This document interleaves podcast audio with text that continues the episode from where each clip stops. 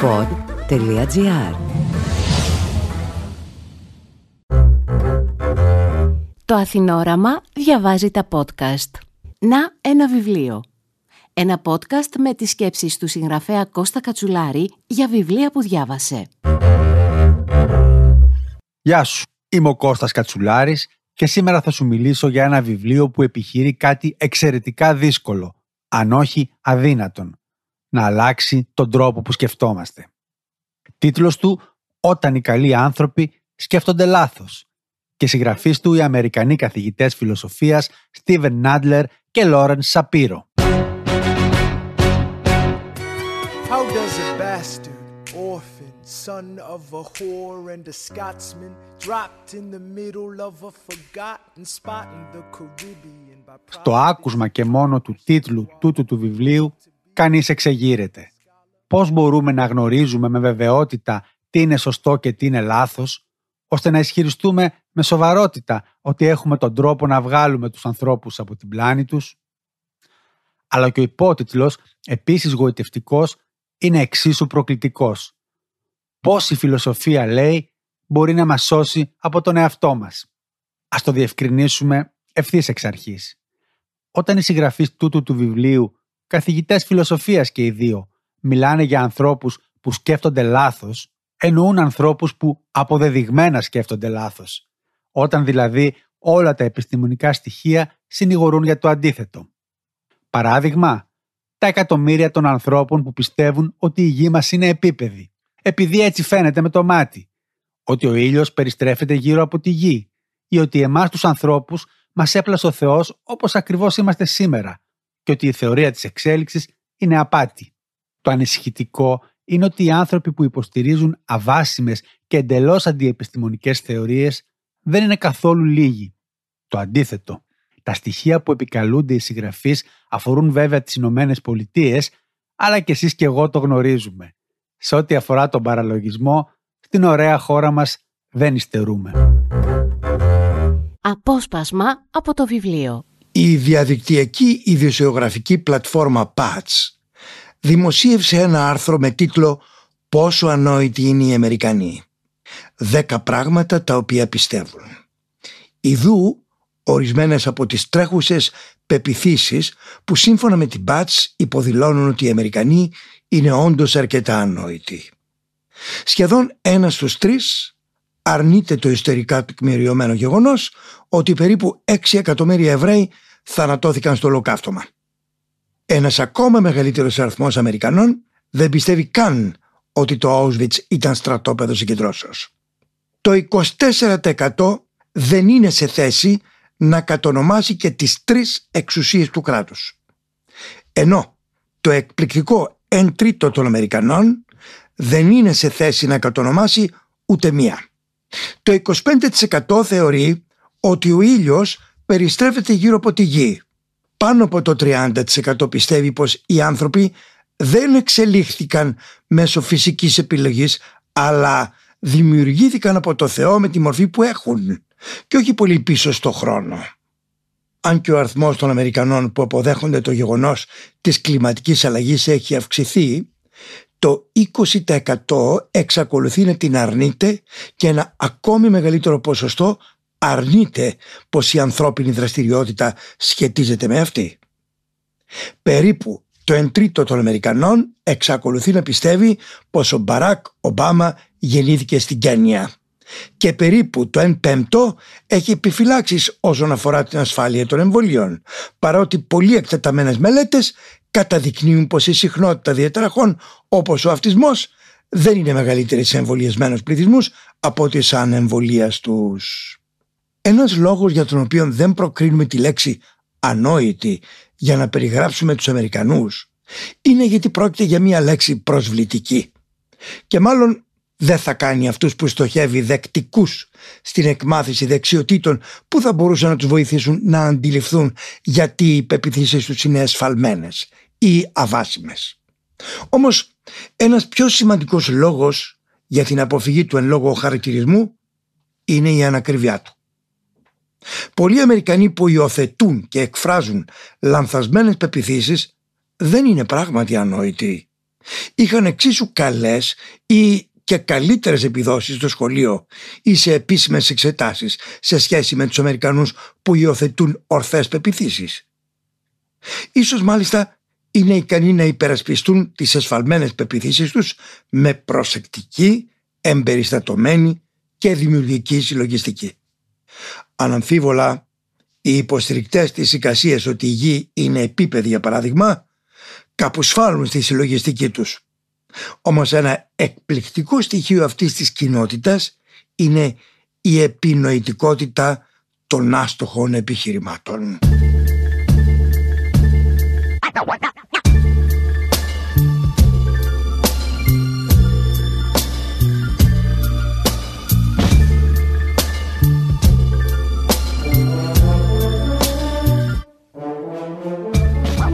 Από τις πρώτες σελίδες του βιβλίου είναι ξεκάθαρο ότι βασικό μέλημα των δύο συγγραφέων είναι να αντιμετωπίσουν το τσουνάμι παραλογισμού που έχει παρασύρει σημαντικό μέρος του πληθυσμού στις Ηνωμένες Πολιτείες, με μεγάλες πολιτικές και κοινωνικές συνέπειες.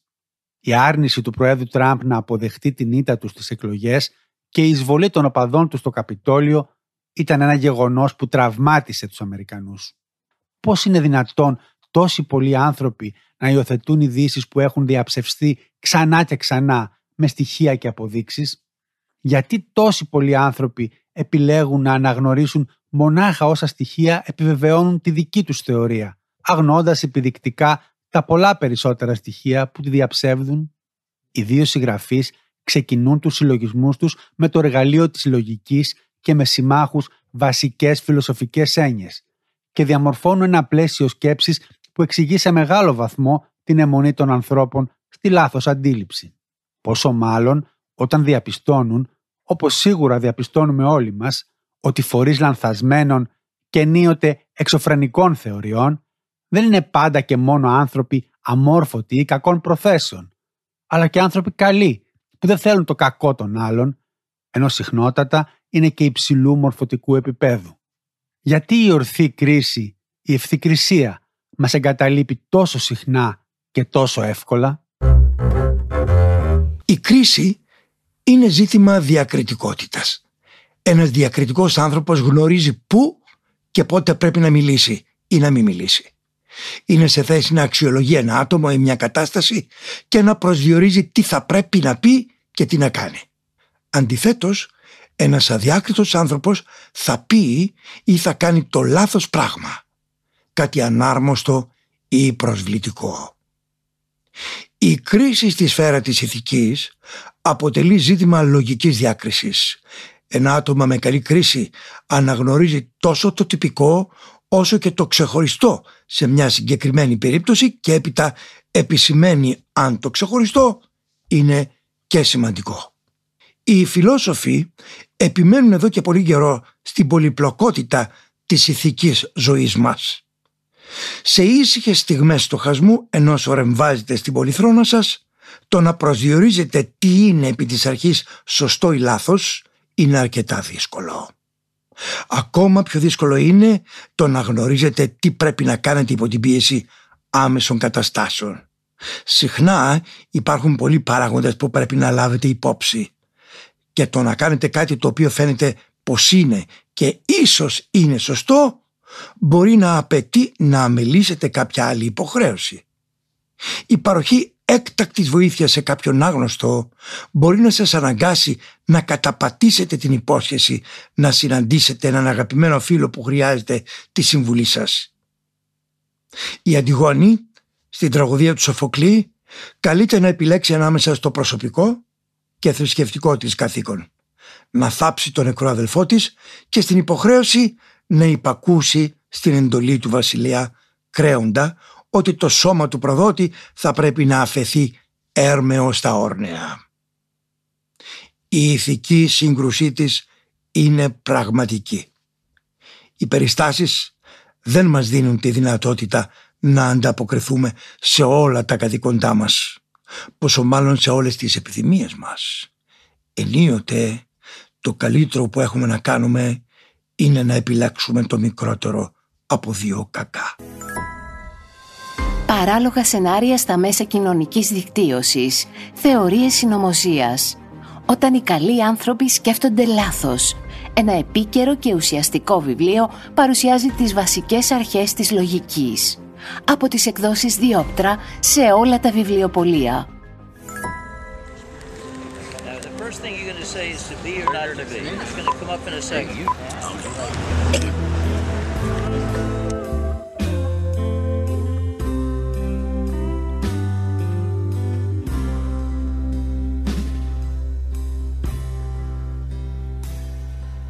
To be or not to be.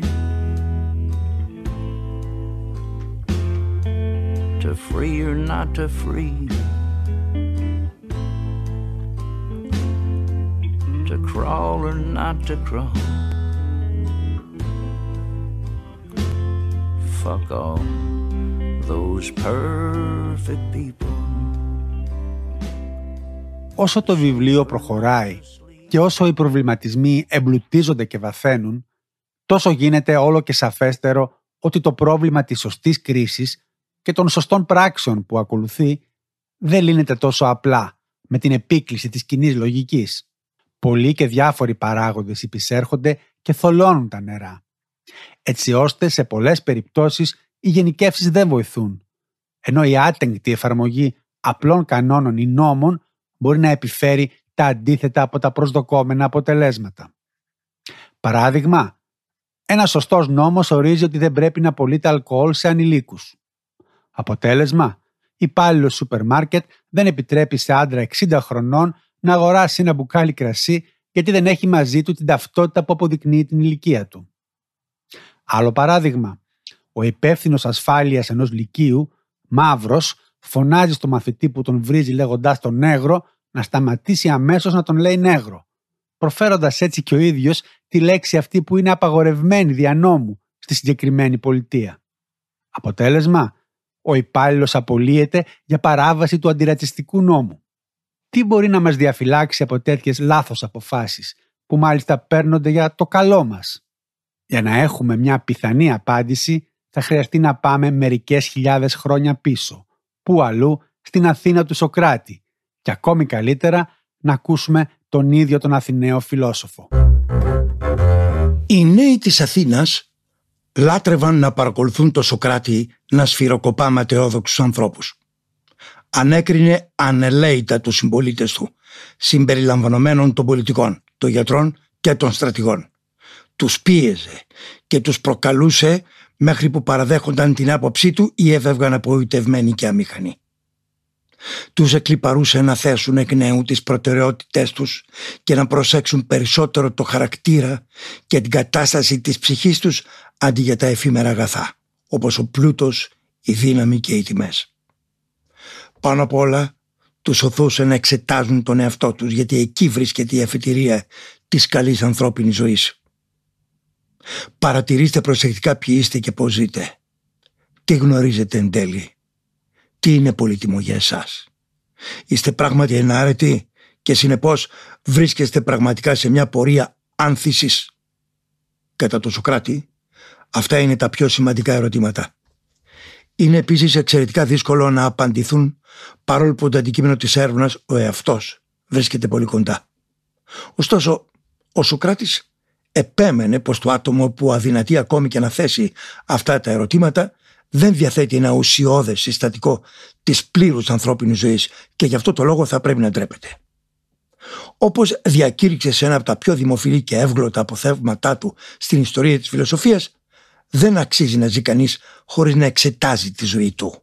Ο δε ανεξέταστος βίος ου βιωτός ανθρώπο. Και ο ίδιος δεν δίστασε ποτέ να γνωστοποιήσει ότι είδε μια ελάχιστα αξιόλογη ζωή.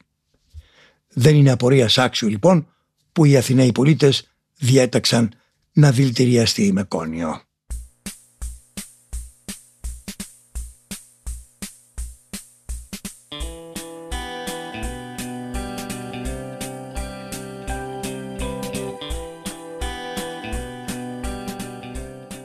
Πράγματι, ο Σοκράτης ήπια το κόνιο, υπερασπιζόμενος αυτό που θεωρούσε ως υπέρτατο αγαθό, την εφαρμογή των νόμων, ακόμη και όταν αυτοί δεν μας συμφέρουν ή μας αδικούν.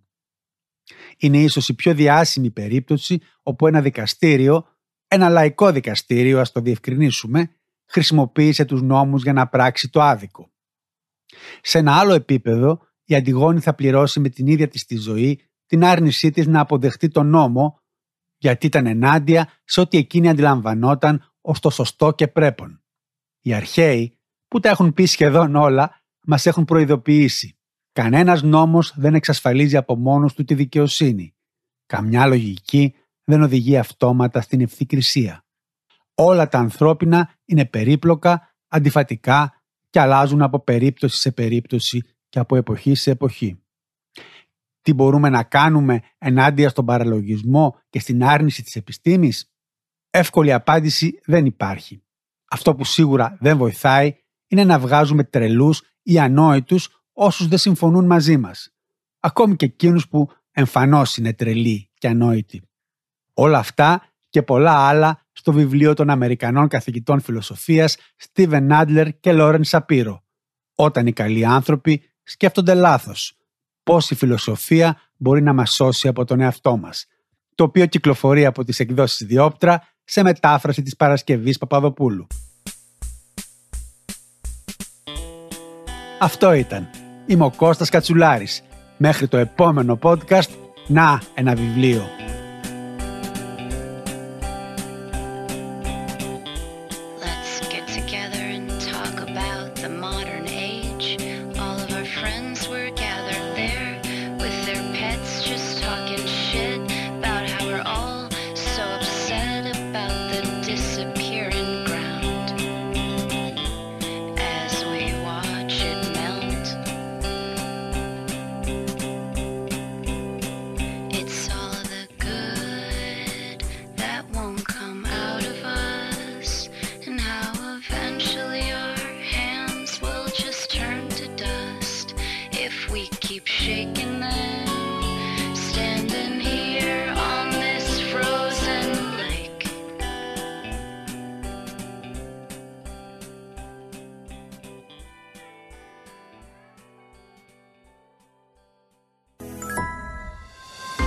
Είναι το αντίδοτο στη σύγχρονη επιδημία του παραλογισμού.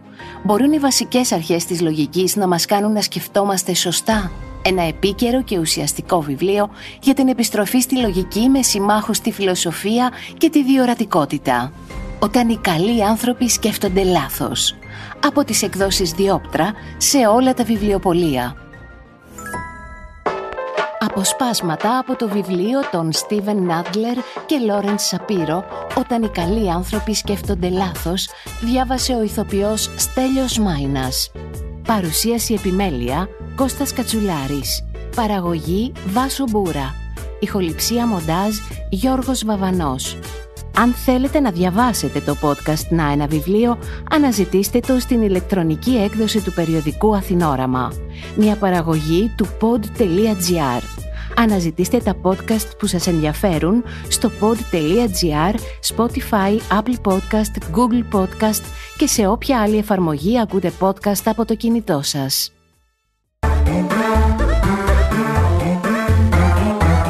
Pod.gr. Το καλό να ακούγεται.